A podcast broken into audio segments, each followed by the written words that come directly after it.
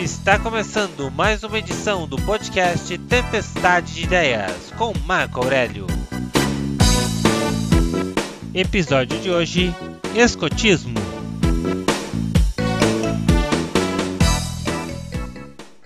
O movimento escoteiro foi criado pelo inglês Robert Baden-Powell em 1907.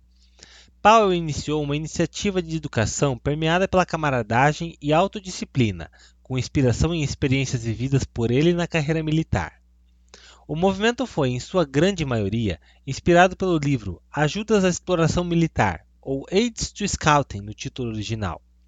A obra continha informações sobre seguir pistas, exploração e técnicas que remetiam à vida em campo.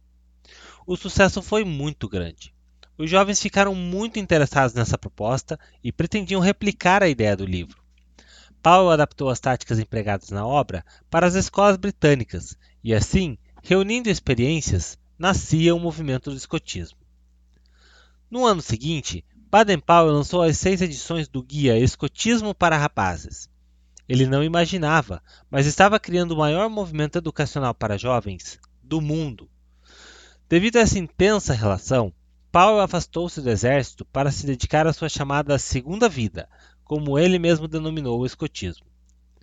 Alguns anos mais tarde, o movimento era popular até mesmo entre as meninas, que criaram o movimento bandeirante, e até hoje é considerado um exemplo de que ainda existem opções educacionais para nossa quase perdida juventude.